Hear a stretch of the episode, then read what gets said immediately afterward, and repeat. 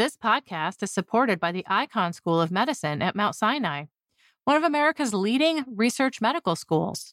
Icahn Mount Sinai is the academic arm of the eight hospital Mount Sinai Health System in New York City. It's consistently among the top recipients of NIH funding. Researchers at Icahn Mount Sinai have made breakthrough discoveries in many fields vital to advancing the health of patients, including cancer, COVID and long COVID, cardiology, neuroscience, and artificial intelligence. The Icahn School of Medicine at Mount Sinai. We find a way.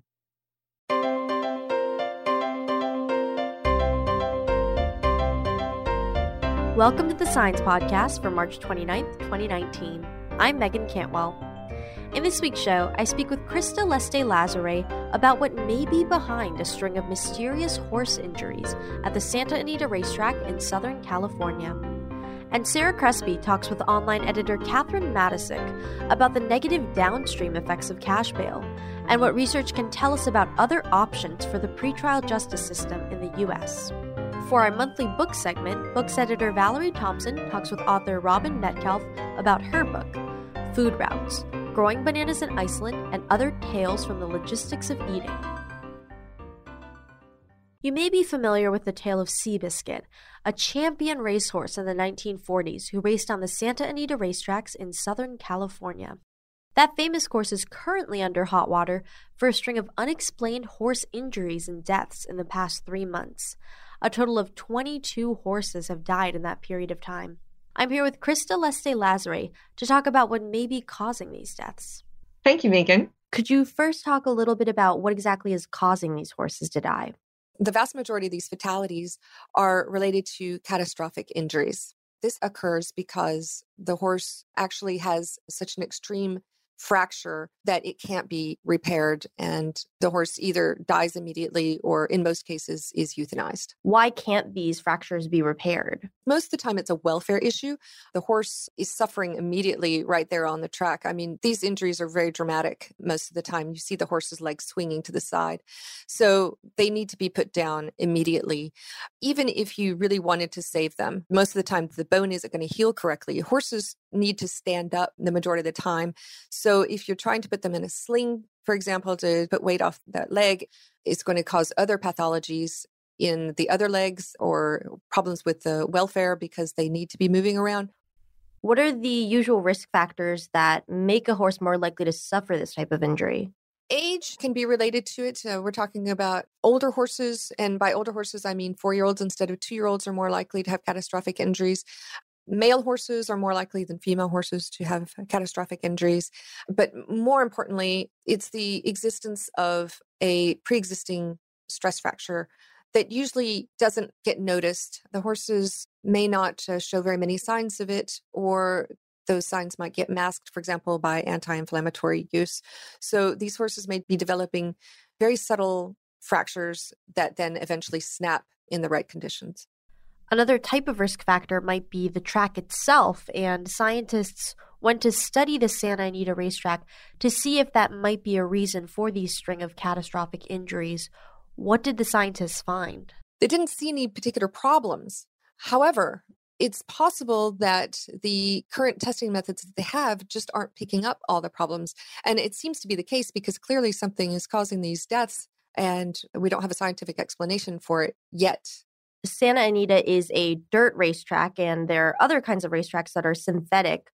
Is it possible that the dirt track is more dangerous for these horses to race on than synthetic tracks? Oh, absolutely. And I think most experts would agree on that. Certainly, all the experts that I have spoken with. Dirt tracks do have a greater fracture rate, which runs about twice as high as the catastrophic injury rate on synthetic tracks. That's mainly because the maintenance is so complicated on those dirt tracks. I mean, they're very subject to the weather. They vary considerably uh, in their consistency and the level of compaction according to how much uh, water is in the track. Whereas with the synthetic tracks, those are made of synthetic material like wax, rubber, recycled carpet, and those are hydrophobic. So they're not really susceptible to the water issues like the dirt tracks are. Recently in Southern California, they've had a lot of rain, which of course has impacted that dirt track. Could that have been a factor in increasing the amount of deaths? Oh, it's very likely indeed. Problem is that the Southern California has had a drought for the past 10 years. And so the managers have been managing this track according to very dry conditions. Now that they've had up to 19 inches of rainfall at the track in the past three months, they're kind of going into new territory. It's not completely new territory, and they certainly are able to get advice from track managers dealing with lots of water. They're not used to it, and it can create new challenges for them. And if they're not getting the management just right, yes, it could lead to problems. How do they manage it if it's rained a lot? Well, for one thing, they try to prevent the saturation from happening to begin with. They do a process called rolling and sealing. They do this overnight to try to keep the water from really soaking into the track itself. Other methods like floating the track, where they can allow the rainfall to roll off onto the sides of the track. Once it's dry, then they do a method called harrowing, where it's kind of like combing the track and opening it up. And then they, they have to water it to actually keep the humidity levels as constant as possible. The layering of the track itself also introduces complications to maintenance. Exactly, because you're talking about four different layers of track. The top layer is called the cushion, and it is designed to absorb the majority of the shock. The horses also need something to push off from to give them their speed and also to prevent other kinds of soft tissue injuries from uh, being just too soft. As you can imagine, what it would be like constantly running in just deep sand on the beach. So these horses need a layer of push off, and that's called the pad. When the scientists studied this racetrack, what exactly did they look for? what they could do to try to see what's going on with the horses that were injured days before is check the depths of the different layers of the track to see that they're consistent. Because if you can imagine, they're running across this softer cushion layer and then they're hitting the pad below. And if the pad isn't always at exactly the same level, it could be kind of like stepping into a hole or suddenly having a part of the ground that that lifts up and you weren't expecting it and so you can strike it harder than you meant to so from stride to stride these horses need that consistent depth of the layers and if they're not getting it it could put them at risk but there's no way to continuously monitor to ensure that these layers are intact and working as they should not at the moment but mick peterson came out with his machine. He's the scientist who did the investigations on this track. It drops a, a metal horsefoot, if you will, into the ground and it measures the reaction of the track and it also measures the forces that are occurring on this metal horsehoof to give them instant feedback to understand the biomechanics that are going on here. And that helps them measure the depth and the biomechanical reactions. They were also using ground penetrating radar to measure the depths from every 10 centimeters across the track. These are things that are helping them figure out what's going on, but this is not something that is used on a regular basis and honestly would be kind of impractical to do at the moment. So the idea is just to have maintenance protocols in place that will ensure that the track is maintaining its consistency. If it's so challenging to maintain consistency in these tracks, why is it that the US hasn't switched over to predominantly synthetic courses? They actually did switch over. Santa Anita switched from 2007 to 2010. They had a synthetic track during that time, which was actually required in California because research had shown that they were so much safer. But the trainers found that anecdotally, it caused more soft tissue injuries. So it wasn't causing the catastrophic injuries, but it was causing soft tissue injuries. And they felt like the horse's career lengths were shortened. So they didn't want to use them. And generally speaking, the horses, the thoroughbreds that we see in America, the trainers believe that they are for the vast majority bred quote unquote for dirt tracks. They don't perform as well on the synthetic tracks and if they're invited to an international meet for example a lot of times they won't go because they know that they're at a disadvantage because they run better on dirt tracks. Are there any other theories as to why these injuries are happening? There is the possibility that it's related to drug use. Most racehorses in america run with medication use it's actually forbidden in most other countries. The horses are not allowed to have medications on race day itself, but in America they can. So it's possible that these medications are affecting the horses. For example, the anti inflammatories might be masking signs of problems that would uh, give a clue to the fact that the horse is at risk of having a catastrophic injury. What makes it difficult to say that that's really the issue, however, is that these drugs are being used by horses all across America and not just at Santa Anita.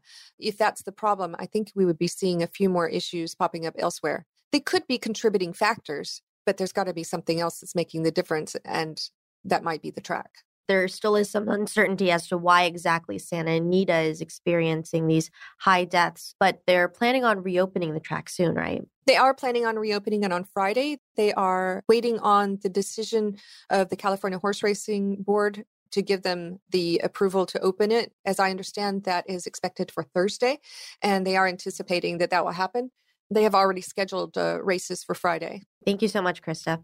Thank you. Christa Lesté-Lasserre is a freelance science journalist based in Paris, France. You can find a link to her story at sciencemag.org slash podcasts. Stay tuned for Sarah Crespi's interview with Catherine Matacic on reform and research in the U.S.'s cash bail system.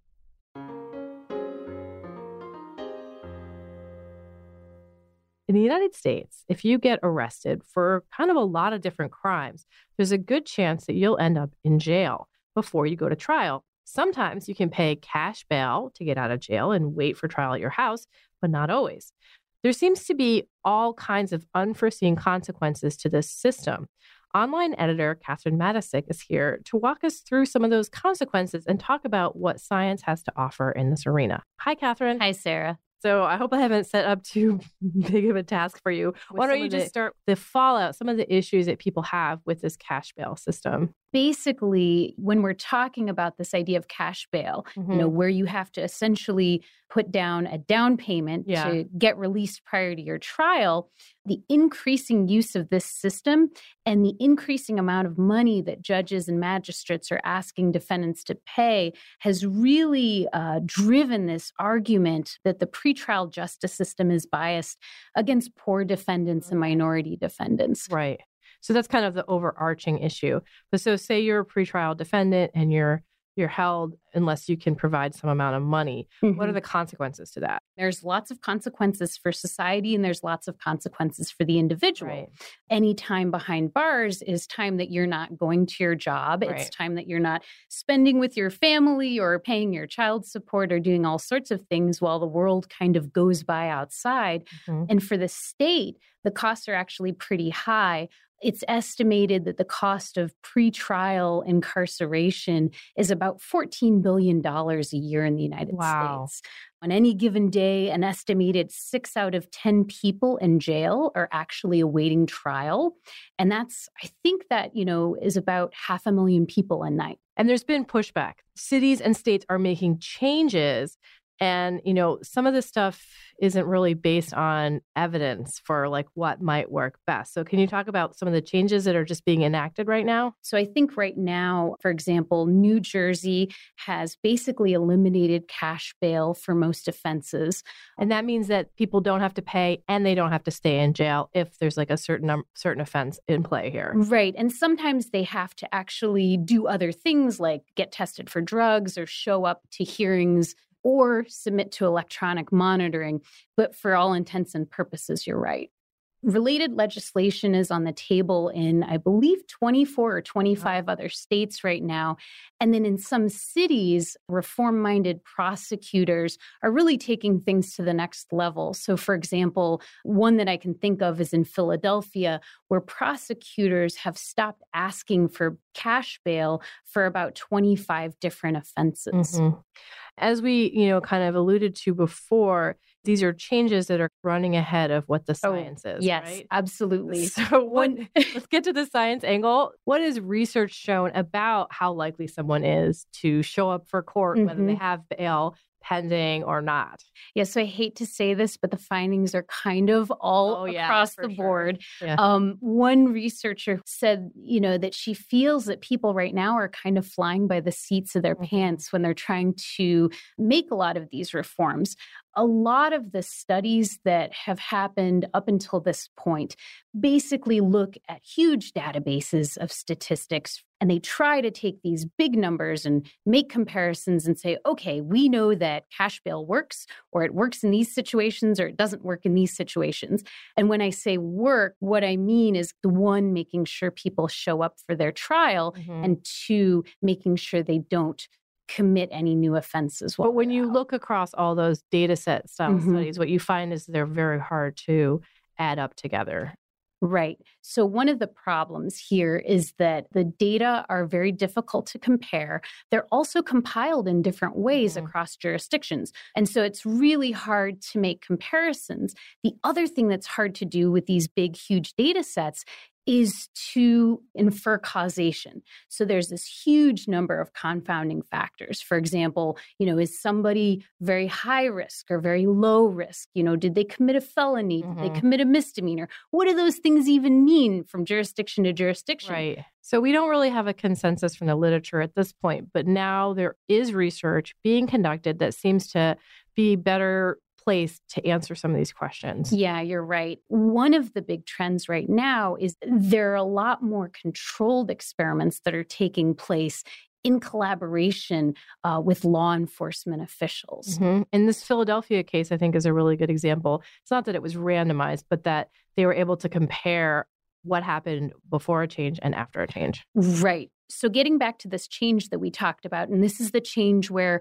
I think in February of 2018, the Philadelphia DA announced his prosecutors would no longer seek cash bail for 25 offenses. Right. They actually reached out to a couple of researchers who are prominent in the field and said, hey, we really want you to run an analysis of what happened before these reforms were passed and what happened after. And the things we want you to look at are one, how many people are going to be released who wouldn't have been released before?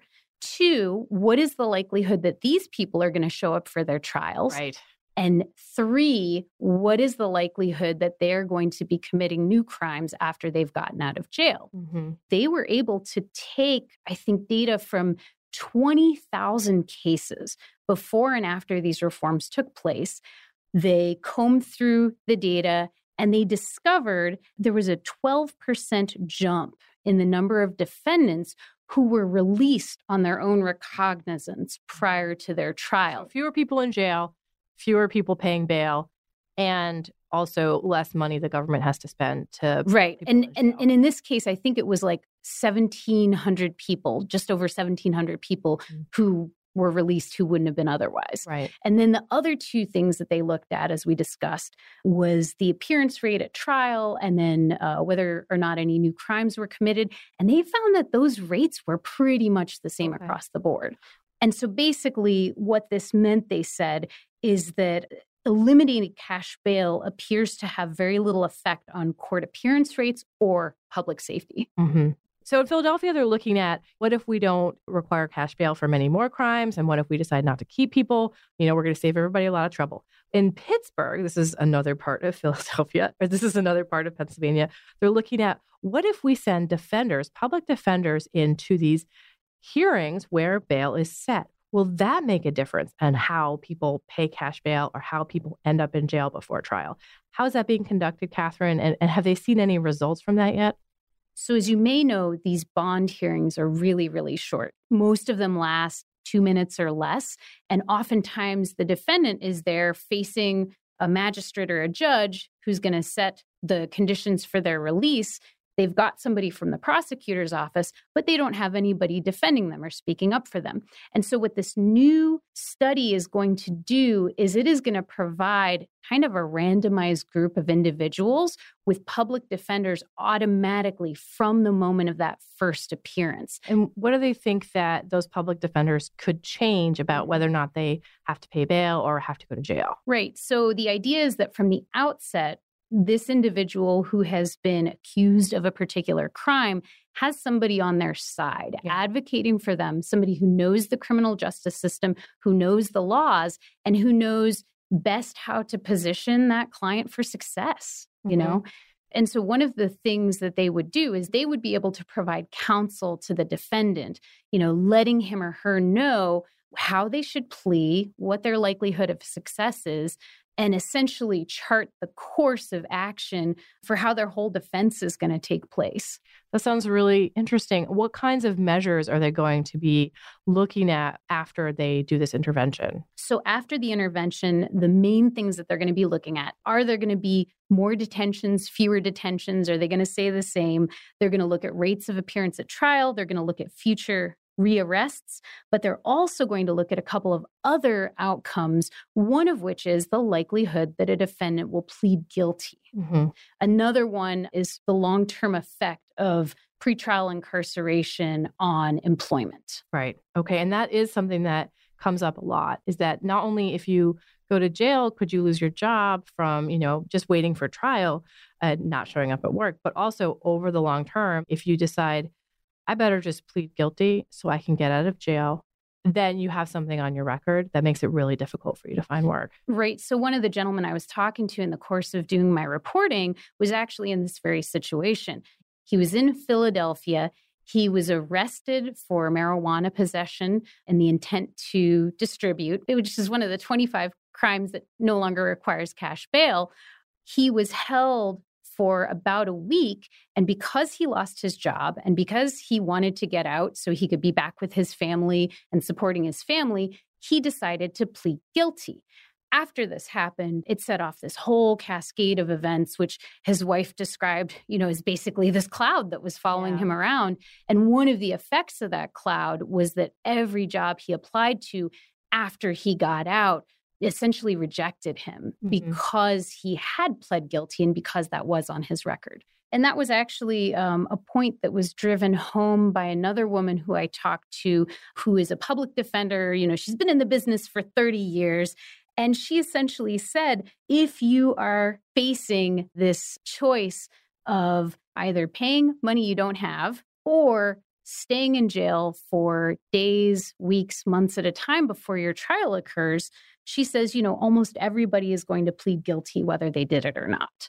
Now that's something that is not not something that we can necessarily confirm support or science, confirm yeah. by science, but the fact of the matter is is researchers are working hard to see at least when is this the case? When is this true? Mm-hmm. And when is it not true? Yeah. All right. Well, thank you so much, Catherine. Thanks, Sarah. Catherine Matacic is an online editor for Science. You can find a link to her story at sciencemag.org slash podcasts. Stay tuned for our monthly book segment. They discuss food routes, growing bananas in Iceland, and other tales from the logistics of eating.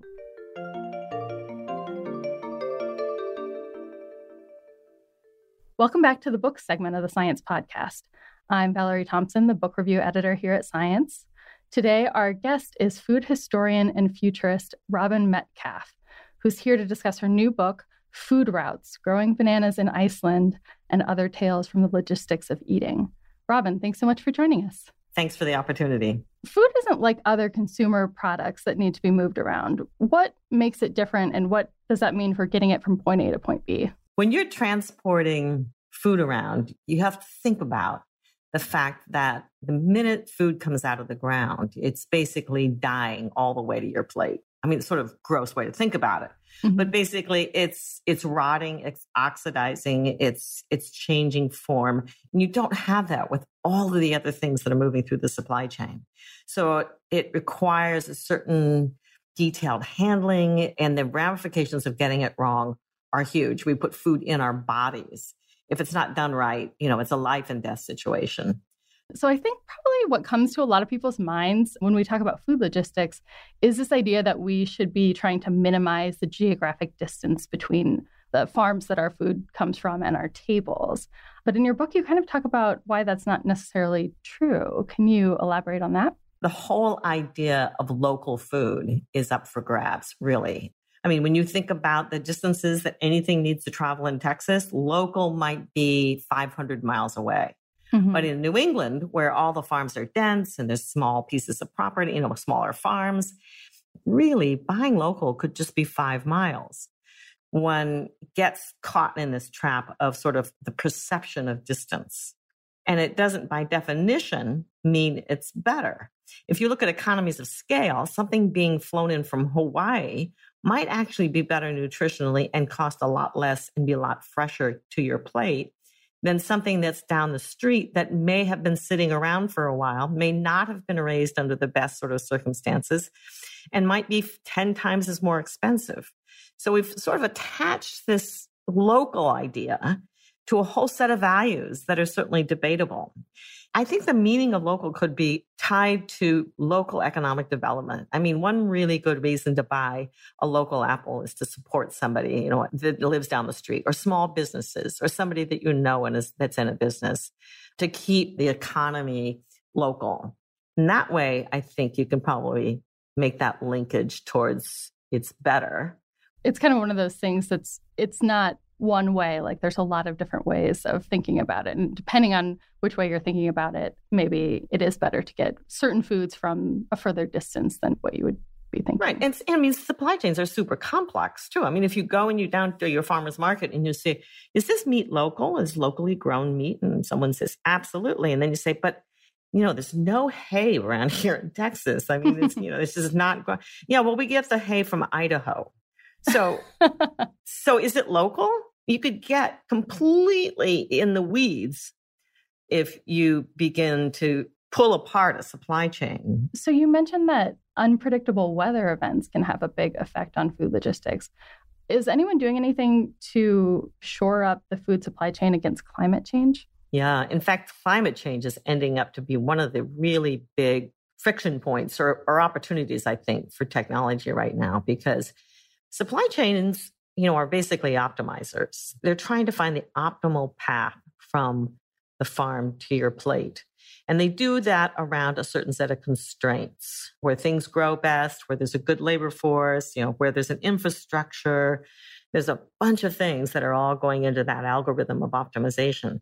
If you change something like the weather and you change it in ways that's not that predictable, and also it's changing quickly, it basically uproots the location of where a lot of the food is grown. You've been going down to Guatemala at a certain elevation and buying coffee beans, you know, suddenly the atmosphere is heating up. So now you have to move that plantation somewhere else. The supply chain needs to flex and find another way of distribution. This is a big opportunity for applied technology and to be able to mitigate this change that we're we're seeing now climate wise. One solution could be indoor growing systems. You could move those coffee beans anywhere you wanted to in order to optimize that chain. You no longer have to grow those beans basically in Guatemala. There's other reasons you might want to, like to support the local economy. There's an ecology of things that are going on around that coffee bean in Guatemala, sure. an ecosystem. But if you really just wanted to get those coffee beans grown and can't be grown in that certain spot, you can create that climate in an optimum position by moving the growing place somewhere else. Another case in point for that is the warming waters of the ocean, where fish have to go further and further out or deeper and deeper in order to be in cooler waters, mm-hmm. which causes a fisherman to have to travel twice as far, use twice as much fuel to get to their catch. But now with sustainable fish farms, finding a way to do that sustainably now through tech and sensors, et cetera, you can farm that fish and then not see a decline in that option for protein from the water. So, kind of related to that, you talk about how food culture and practices move around with people. I guess I'm just thinking the, the relationship is that as people are displaced by climate change. So, people who are displaced from places like Libya and Syria and Sudan are changing these food demands in the communities they're moving into. So, what sort of impact does that have on the food logistics system? Well, it's interesting. So, each ethnicity has its own food culture. And as they move, they take their food culture with them.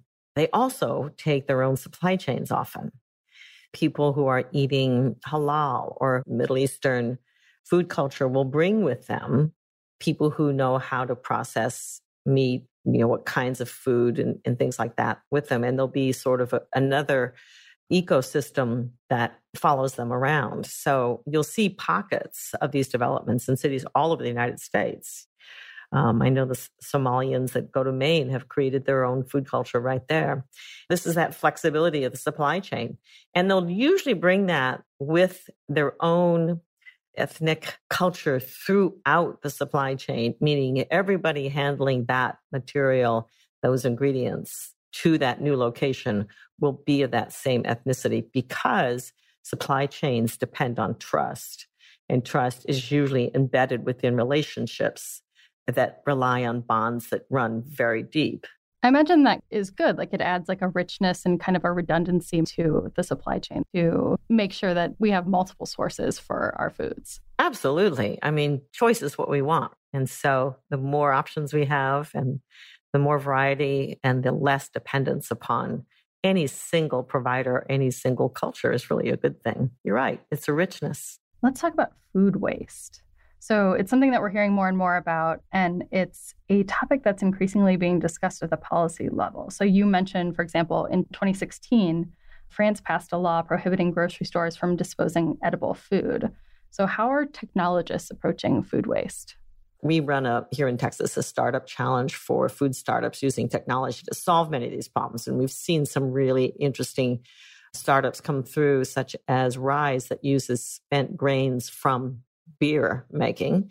And they turn that into flour that is then sold to bakers who then sell bread. I mean, there's there's lots of lots of ways of upcycling waste into very usable food items or, or other items. I mean, into wallpaper, you know, utensils being made out of food waste. The whole material science field has a great opportunity to think about ways of handling waste. And, you know, I think people will generate less waste in the long term. But right now, let's do something with the waste that is being generated and creating energy systems out of it, creating ways to power buildings. Some of the biodigesters that we see out there, those can be made to be more efficient.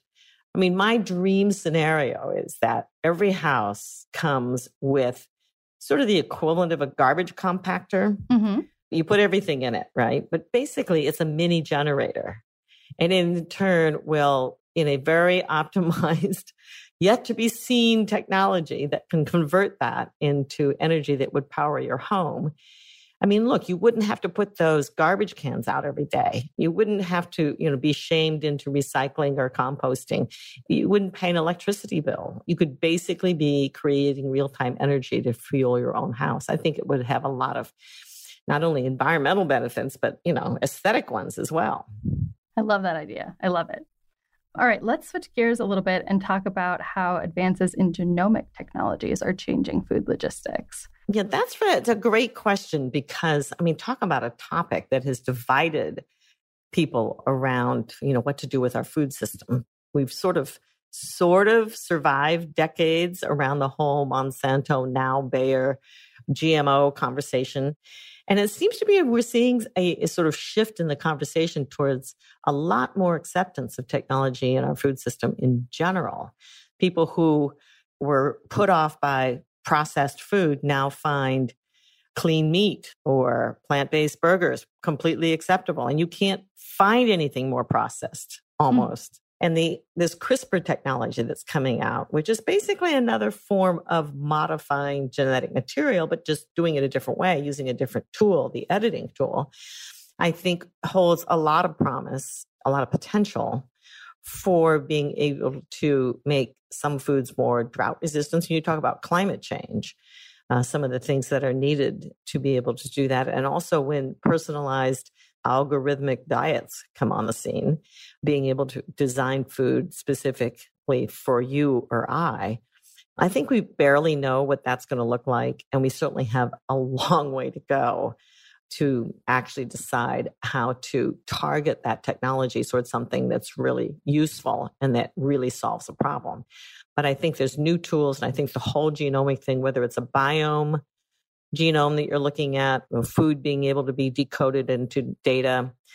There's an interesting roadmap there. It'll be interesting to see how it goes. So we talk about incorporating more and more technology into the food supply chain isn't always a good thing. Um, it can also create security risks.